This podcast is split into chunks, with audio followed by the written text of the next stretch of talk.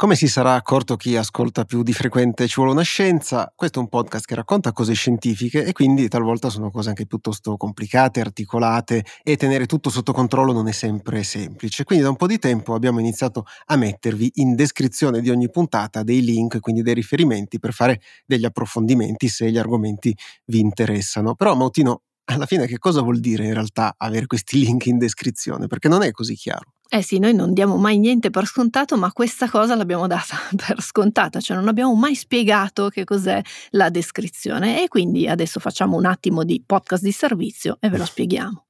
In sostanza, quando aprite l'applicazione del post oppure le applicazioni delle piattaforme che utilizzate per ascoltare il podcast, vedete il titolo e poi di solito anche un sommario che racconta qualcosina della puntata. In realtà, però, se poi scrollate ancora, quindi se andate avanti con lo schermo del telefono, vedrete che ci sono dei link, la sezione proprio chiamata link, con tutti i riferimenti, o almeno i riferimenti principali, alle cose che abbiamo raccontato nella puntata e che possono essere utili per capire magari qualcosina di più, oppure se vi siete appassionati a un argomento per approfondire molto di più quel tema rispetto a cosa possiamo fare noi in mezz'ora, 40 minuti di podcast. E lì, proprio lì sotto, insomma, sotto, sopra, a seconda delle, delle app, trovate anche i tastini per seguire il podcast ah, certo. e per condividere le puntate. Sappiamo che è difficilissimo condividere i podcast perché non c'è mai niente di scritto, insomma, prevedono di essere ascoltati, quindi insomma, chi riceve il suggerimento deve darci la fiducia, deve darci 40 minuti di, di fiducia e ascoltarci, però però noi siamo anche abbastanza convinti che i podcast siano uno strumento molto accessibile per avere informazioni approfondite su temi di interesse generale e che però non prevedono di star lì, di leggere, di avere un'attenzione dedicata. Si può fare molto altro, dalle pulizie a guidare un mhm. trattore, uh-huh. a ah. operare al cervello, qualsiasi cosa ecco. si può fare mentre si ascolta un podcast. Esatto, magari con moderazione. Comunque c'è una puntata da fare e oggi parliamo di glutine e celiachia, di animali migratori in pericolo e della biblioteca di un grande naturalista. Io sono Emanuele Megnetti. E io sono Beatrice Mautino e questo podcast del Post si chiama Ci vuole una scienza.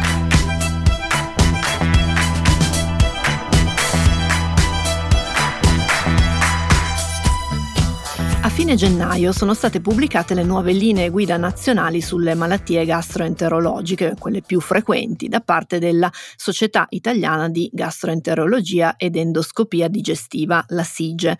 Tra queste troviamo la celiachia, che interessa, stando ai dati a disposizione, 250.000 persone nel nostro paese, con una stima però di 600.000, circa l'1% della popolazione. Questa discrepanza tra il dato reale, i 250.000, e la stima di 600.000 200.000 deriva dal fatto che nonostante la celiachia sia una malattia ormai molto nota, la diagnosi si raggiunge spesso con difficoltà dopo periodi anche molto lunghi nei quali i sintomi o non ci sono oppure portano a pensare ad altre malattie.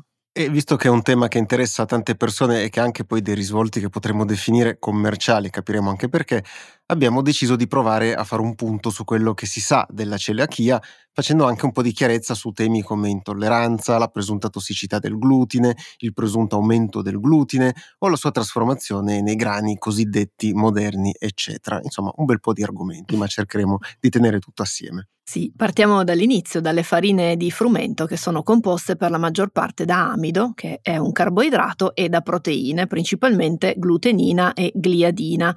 Queste due proteine, a contatto con l'acqua e anche per l'azione meccanica del, dell'impastare, si legano fra loro e formano un complesso proteico chiamato appunto glutine, che crea di fatto una specie di maglia elastica.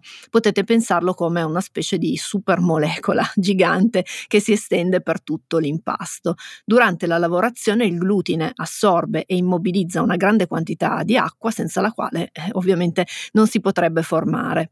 La formazione di quella che viene chiamata maglia glutinica è fondamentale per la buona riuscita di alcuni prodotti da forno, come il pane per esempio, perché trattiene l'anidride carbonica, un gas che si sviluppa dal lievito durante la lievitazione e crea quella bella alveolatura che vediamo nelle pagnotte. Nella pasta secca invece il glutine presente nella farina di grano duro con cui si fa appunto la pasta dona la caratteristica struttura rigida degli spaghetti e dei fusilli o di qualsiasi qualsiasi altro tipo di pasta.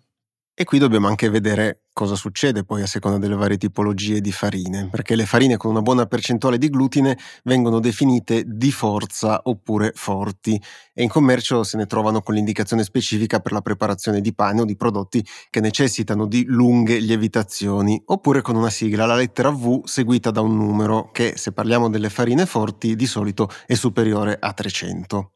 Questa sigla rappresenta proprio la misura che si effettua sperimentalmente gonfiando l'impasto come se fosse un palloncino fino poi a farlo scoppiare. Se l'impasto si rompe presto, la farina è debole, se invece resiste si parla ovviamente di farina forte. E le farine forti con W superiore a 400 si usano per impasti che necessitano di lunghe lavorazioni e di levitazioni come il pane oppure il panettone mentre quelle che vengono definite farine deboli, quindi con W inferiore a 200, vengono di solito utilizzate per i biscotti, per le torte e altri prodotti da forno che invece devono poi diventare friabili. Questa prima descrizione ci dà l'idea di come la produzione di farine senza glutine adatte alle persone celiache sia un bel problema poi dal punto di vista della tecnologia alimentare, cioè per ottenere tutti quegli effetti lì di friabilità oppure di elasticità. Ma ci arriviamo fra poco. Prima andiamo a vedere che relazione c'è fra il glutine e la celiachia. Quando si parla di celiachia si parla di una malattia autoimmune a base genetica, cioè nella quale per la presenza di varianti genetiche particolari il sistema immunitario attacca delle parti dell'organismo individuandole come estranee. La reazione viene scatenata da una delle proteine del glutine, proprio la gliadina, e in particolare da una piccola porzione composta da soli 33 amminoacidi. La presenza nell'intestino di questo pezzo piccolo di gliadina scatena la reazione del sistema immunitario che porta poi all'infiammazione dei tessuti intestinali a cui poi fanno seguito molti altri problemi come per esempio la carenza di ferro, l'osteoporosi e anche la malnutrizione.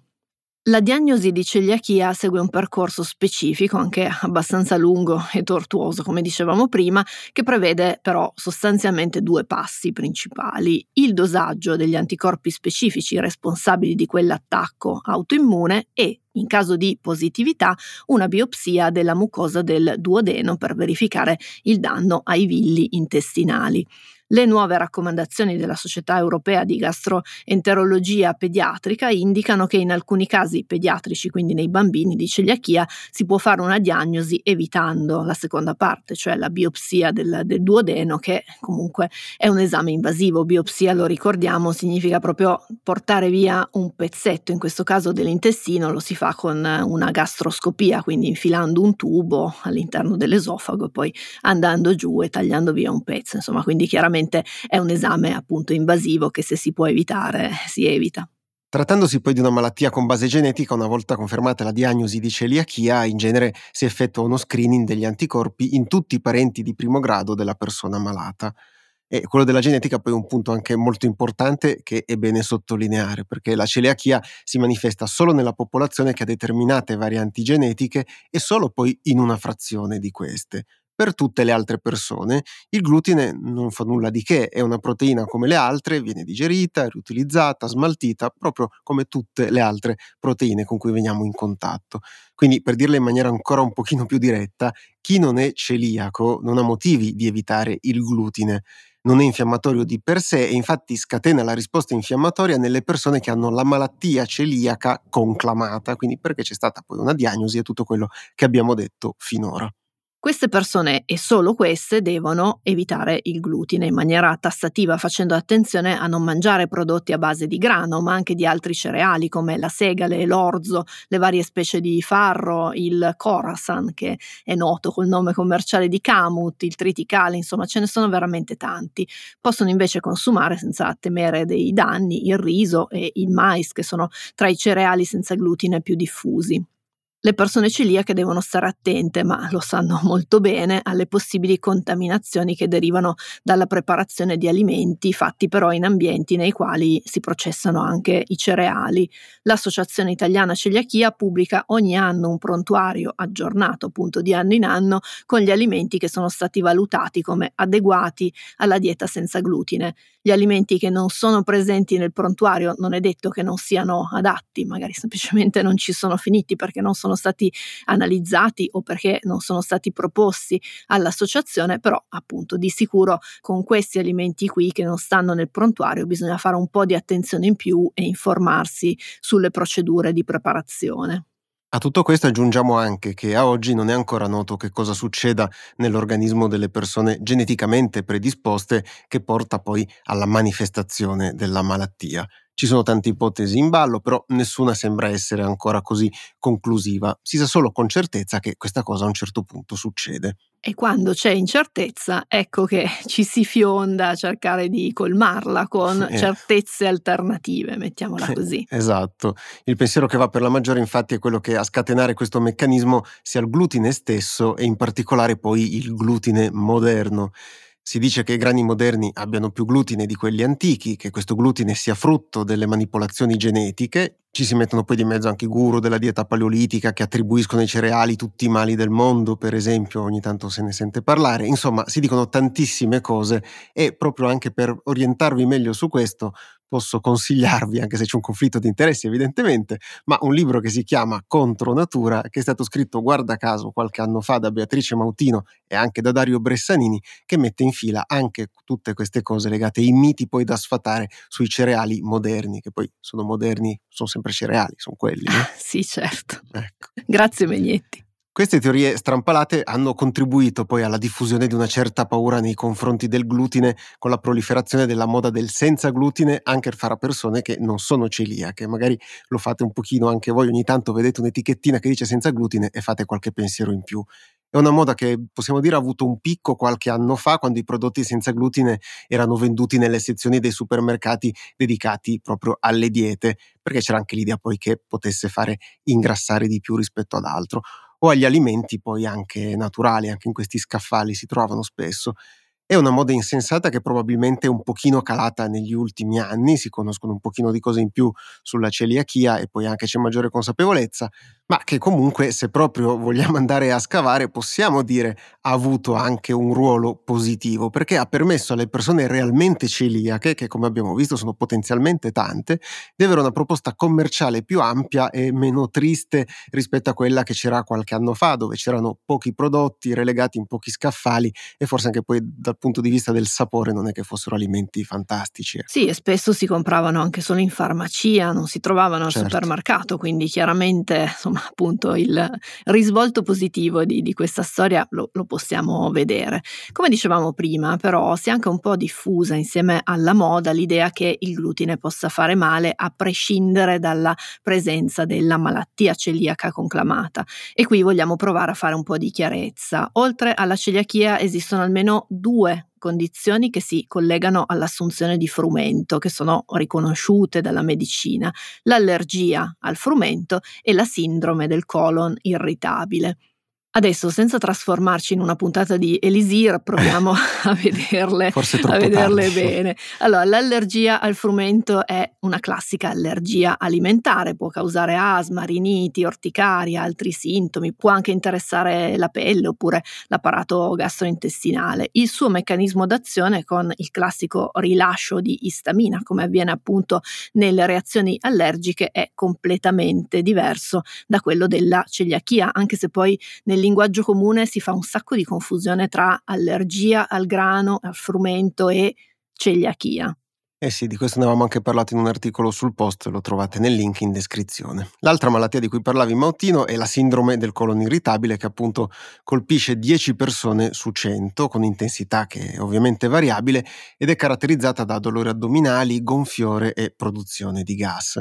In Italia viene chiamata colloquialmente colite e sebbene la sua origine sia ancora piuttosto oscura, è ormai assodato che chi ne soffre trae giovamento da una dieta che è priva di una gamma di molecole che è raggruppata sotto l'acronimo FODMAP, che sta per oligosaccaridi, disaccaridi, monosaccaridi e polioli fermentabili. Insomma, carboidrati che sono difficili da digerire, sono presenti nei cereali, ma anche in altri alimenti, come per esempio il latte, le mele, le cipolle e tanti altri. Questi carboidrati diventano, per così dire, il banchetto per la flora intestinale, con conseguente poi fermentazione, si produce del gas e si producono acidi grassi. Una dieta che esclude questi carboidrati, sviluppati per la prima volta nel 2008, riesce ad alleviare i sintomi di chi soffre di sindrome del colon irritabile, cosa che invece non può fare totalmente una dieta senza glutine perché non esclude altre possibili fonti che scatenano quel tipo di reazione. Negli ultimi anni, complice la moda, come dicevamo, sono aumentate sempre più le persone che lamentano dei sintomi simili a quelli della celiachia, senza però averne la predisposizione genetica e nonostante siano risultati negativi ai test che dicevamo prima per la celiachia.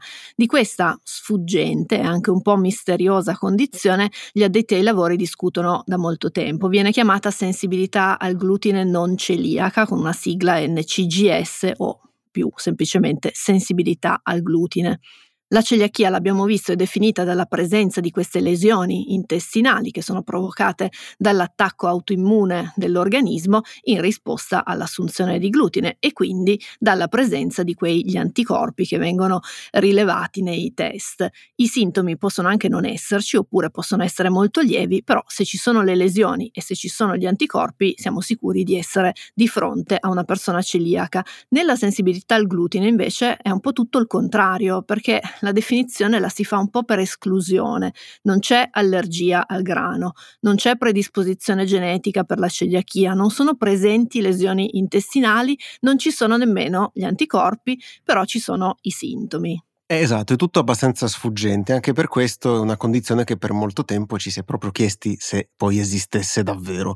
Sono stati fatti molti studi somministrando per esempio glutine oppure sostanza diversa dal glutine, ma che veniva detta fosse glutine a persone che pensavano di avere questa condizione e poi confrontando anche i sintomi che eventualmente nascevano fra i due gruppi per gli appassionati del tema, appunto Incontro Natura, nel libro che citavi prima, li abbiamo raccontati proprio tutti questi studi per filo e per segno. Ecco, e la conclusione al momento è che probabilmente la sensibilità al glutine esiste, ma per una frazione molto molto piccola, si parla del 5% circa di tutte le persone che pensano di avercela in realtà. Per il restante 95% il problema probabilmente è un altro, magari è legato ad altre componenti che vengono mangiate insieme al glutine oppure è totalmente psicosomatico. E in questo caso eliminare il glutine e di fatto i cereali non risolve di certo il problema, ma può portare con sé altri tipi di problemi che sono legati alla malnutrizione perché si tolgono dei nutrienti importanti. Arriviamo al fondo di questa lunga storia tornando alla questione tecnica della produzione di alimenti senza glutine. Lo facciamo sfruttando un articolo pubblicato sulla rivista Atlantic qualche mese fa, anche questo lo trovate in descrizione, che è dedicato in maniera particolare alla pasta senza glutine venduta sul mercato americano e che ha visto negli ultimi anni una crescita importante proprio per quella moda di cui abbiamo parlato.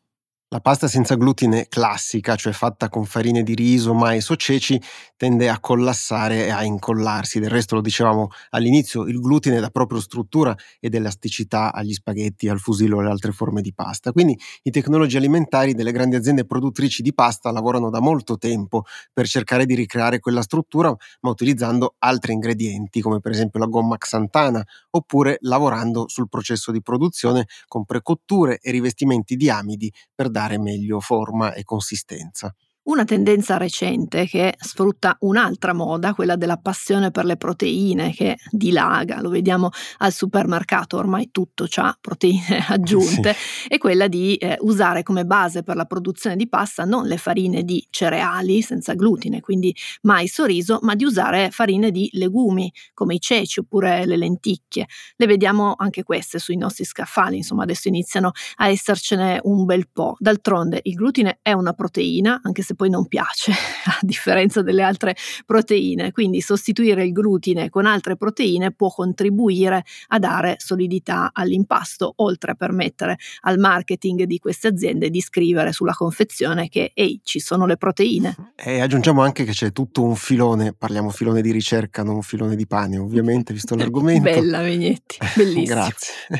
Che punta questo filone a usare gli scarti della lavorazione degli alimenti, dai semi di zucca alle bucce d'uva ai gusci delle cozze per aggiungere alla pasta senza glutine fibre ma anche gusto e texture.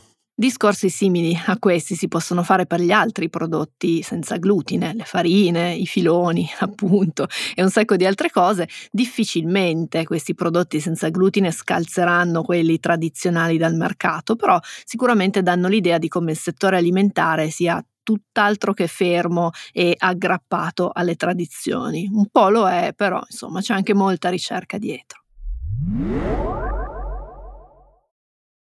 This episode is brought to you by Visit Williamsburg. In Williamsburg, Virginia, there's never too much of a good thing. Whether you're a foodie, a golfer, a history buff, a shopaholic, an outdoor enthusiast, or a thrill seeker, you'll find what you came for here and more. So ask yourself, what is it you want? Discover Williamsburg and plan your trip at visitwilliamsburg.com. The wild dogs cry out in the night as they grow restless, longing for some solitary company. I know that I must do what's right, sure as Kilimanjaro rises like Olympus above the Serengeti. Quando sentiamo parlare di animali migratori ci vengono quasi sempre in mente gli uccelli, come le rondini che vediamo arrivare a inizio primavera. Sappiamo più o meno genericamente che alla fine della stagione calda erano migrate verso sud e che col primo caldo torneranno indietro. Bell'esempio, Megnetti, molto Grazie. poetico, però so. insomma da qui alla primavera manca ancora un bel po' di tempo, eh, anche se Sì. poi con questo tempo un po' pazzerello non si può mai dire. Mm, vero, tra l'altro con la storia che vi vogliamo raccontare c'entra anche il cambiamento climatico e c'entrano anche le attività umane. Però torniamo agli animali migratori perché non ci sono mica solo gli uccelli a migrare in realtà, no? Eh no, infatti ci sono migliaia di specie che migrano stagionalmente quasi sempre alla ricerca di cibo, di acqua, di condizioni ambientali migliori e anche di posti dove riprodursi. È la migrazione più grande di tutte, tanto da essere spesso chiamata la grande migrazione, è quella che avviene tra Tanzania e Kenya su una distanza di 800 km. Milioni di animali, per lo più mammiferi, partono dall'area di conservazione di Ngorongoro nella parte meridionale della grande pianura del Serengeti e si mettono in viaggio verso nord fino alla riserva Masai Mara. Non è una migrazione lineare da punto a punto, eh. gli animali compiono una specie di lunghissimo giro in senso orario tornando alla fine al punto di partenza, però lo fanno nel corso di un anno ed è talmente spettacolare questa migrazione da essere stata raccontata in tantissimi documentari naturalistici, quindi è probabile che ne abbiate visto qualche immagine, magari con la voce di David Attembolo che la raccontava. La spinta per questa enorme quantità di animali a migrare è data dalla disponibilità dei pascoli che varia nel corso dell'anno a causa del ciclo delle piogge. I principali protagonisti della grande migrazione sono gli gnu striati, il nome scientifico della specie è Connochetes taurinus, che formano dei branchi autonomi ma che nel periodo delle migrazioni si uniscono in mandrie anche molto estese. La migrazione interessa poi anche le zebre e le gazzelle, si sa no? che una gazzella inizia a correre, eccetera. Esatto, tu devi essere eccetera. La prima fase è compresa fra gennaio e marzo, quindi in concomitanza con il periodo della nascita dei piccoli, nei pianori che sono ricchi di erba che è nata grazie alla stagione delle piogge. Si stima che annualmente inizino il viaggio 260.000 zebre e vengono poi seguite da oltre 1,7 milioni di gnu e poi ancora da centinaia di migliaia di altri animali, compreso mezzo milione di gazzelle. Quindi parliamo di una migrazione grande in tutti i sensi. A maggio poi le piogge finiscono e gli animali iniziano a spostarsi verso nord-ovest, dove rimangono fino a giugno compreso. Intorno al mese di luglio attraversano il fiume Grumeti e nel farlo devono fare i conti con le migliaia di coccodrilli che, chiamali scemi, vivono nelle acque e sono pronti a cacciare soprattutto gli individui più piccoli che dovranno attraversarlo questo fiume. Anche questa è una scena che è molto ripresa nei documentari. Infine, questa grande migrazione arriva in Kenya tra la fine di luglio e l'inizio di agosto, dove gli animali rimangono per buona parte della stagione secca. A inizio novembre la migrazione riprende e inizia il nuovo spostamento verso sud fino a tornare più o meno al punto di partenza a novembre, essere tutti pronti per ricominciare da capo. Quello della grande migrazione è un sistema complesso, anche solo per i numeri che hai citato, però è ideale per farci un'idea di che cosa significhi lo spostamento di così tanti animali. Abbiamo accennato ai coccodrilli che sono lì, che attendono fiduciosi il passaggio nel fiume degli animali, però ci sono tantissimi altri animali predatori che basano a loro volta il proprio ciclo di vita proprio su queste migrazioni. Molti di questi animali, come i leoni e i ghepardi, sono nelle liste degli animali vulnerabili oppure a rischio a causa dei cambiamenti prodotti soprattutto dalle attività umane che ne minacciano l'esistenza. Lo stesso vale per le tantissime altre specie che dipendono dalle migrazioni degli animali, da quelle minuscole come alcuni tipi di insetti a quelle più grandi come le balene. E qui arriviamo anche alla notizia, oltre al bel racconto sulla grande migrazione, perché il 12 febbraio le Nazioni Unite hanno pubblicato il primo rapporto sullo stato mondiale delle specie migratorie, che è stato realizzato dalla Convenzione sulla conservazione delle specie migratrici degli animali selvatici, che chiameremo per praticità CMS, che è la sua sigla, che è una convenzione che esiste dal 1979 e che ha lo scopo di occuparsi della conservazione delle specie migratrici terrestri, marine e volanti. Questo rapporto era molto atteso e purtroppo conferma alcune delle principali preoccupazioni su parte di queste specie messe in pericolo dalle attività umane e dal riscaldamento globale. L'analisi infatti dice che più di un quinto delle specie migratorie sottoposte a tutela internazionale è a rischio di estinzione, con picchi notevoli per le specie ittiche e il calcolo in questo caso è stato effettuato prendendo in considerazione le quasi 1200 specie che sono elencate nelle appendici del trattato che è stato sottoscritto dai paesi che partecipano alla Convenzione. Oltre a quel 22% a rischio di estinzione, il rapporto ha segnalato che il 44% delle altre specie in quella lista sta mostrando una preoccupante riduzione delle loro popolazioni, con dati ancora più preoccupanti per le specie ittiche. Il 97% delle specie di squali, di razze, di storioni sono proprio a rischio di estinzione. Le loro popolazioni si sono ridotte del 90% rispetto ai censimenti svolti negli anni 70. È un dato che per quanto drammatico non sorprende più di tanto gli addetti ai lavori, considerato per esempio che del declino di popolazioni di squali si parla ormai da diverso tempo. E le cose non vanno comunque meglio per altre specie di animali, dobbiamo dirlo, che magari non associamo nemmeno all'idea di animali migratori e che hanno un ruolo molto importante per gli ecosistemi che incrociano poi nei loro lunghi viaggi. Molte specie di pipistrelli, per esempio, che si nutrono di nettare e frutta, sono essenziali per impollinare i fiori e disperdere i semi, favorendo quindi la diffusione e la crescita di molte piante. Altre specie invece contribuiscono a trasferire nutrienti, quindi in sostanza poi l'energia, tra gli ambienti marini e quelli terrestri, senza contare il fatto di diventare loro stesse fonte di energia per altri animali predatori. Le attività umane possono turbare enormemente i processi migratori con un forte impatto per una grande quantità di individui e di specie diverse. Visto che parlavamo del Serengeti, torniamo con un veloce esempio. Nel 2011 fu proposta la costruzione di una nuova strada in Tanzania che avrebbe attraversato e praticamente tagliato a metà una grande porzione del parco nazionale proprio del Serengeti.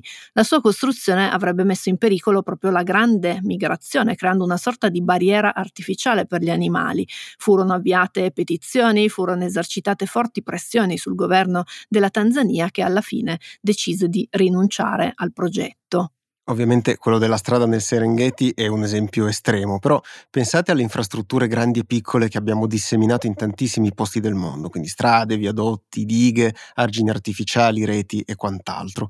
Sono tutte cose che possono ostacolare o comunque complicare la migrazione di tante specie animali. Anche in questo caso ovviamente il problema è noto da tempo, esistono anche già sistemi per mitigarlo, realizzando per esempio infrastrutture che siano compatibili con le esigenze non soltanto nostre, ma anche degli altri animali che tutto sommato condividono con noi questo pianeta. Una sezione molto ampia, infatti, del rapporto delle Nazioni Unite è dedicata a questo e quindi alla rimozione delle barriere attraverso tre principi chiave che vengono elencati, che sono sostanzialmente evitare, minimizzare e ripristinare non è così difficile immaginare poi a cosa si riferiscano, no? quindi il meglio è evitare di creare barriere e ostacoli per la fauna. Segue poi la seconda opzione che è minimizzare l'impatto delle infrastrutture, se queste sono ovviamente irrinunciabili, e infine, quando possibile, ripristinare comunque le condizioni precedenti, in modo da rendere possibile il passaggio degli animali. Ovviamente farlo nel Serengeti preferendo una strada sterrata a un'asfaltata è una cosa diversa rispetto a farlo con un'autostrada che attraversa la foresta nera in Europa e che quindi diciamo lì deve essere fatta e quindi devono essere intraprese altre soluzioni. Il rapporto segnala anche l'importanza di studiare di più per essere proprio più preparati, che è una pratica che è sempre consigliabile in qualsiasi ambito, anche nel nostro. È eh per esempio importante capire quali siano le aree dove si concentrano i principali flussi migratori, così da tutelarli e da proteggerli. Seguire un approccio prettamente scientifico è l'unico modo per provare a fare in modo che i governi siano informati sulle implicazioni delle loro scelte. E qui può essere utile citare Inger Andersen, che è a capo delle attività ambientali delle Nazioni Unite e che a questo proposito ha proprio detto la comunità globale ha la possibilità di tradurre queste nuove informazioni scientifiche in azioni concrete per la conservazione delle specie.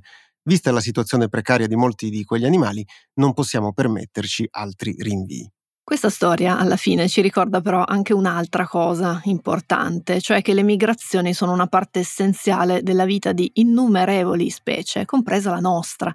Oggi noi non saremmo qui a raccontare le migrazioni delle specie nel Serengeti e in Africa se i primi esseri umani non avessero proprio lasciato l'Africa in tempi lontanissimi e senza confini.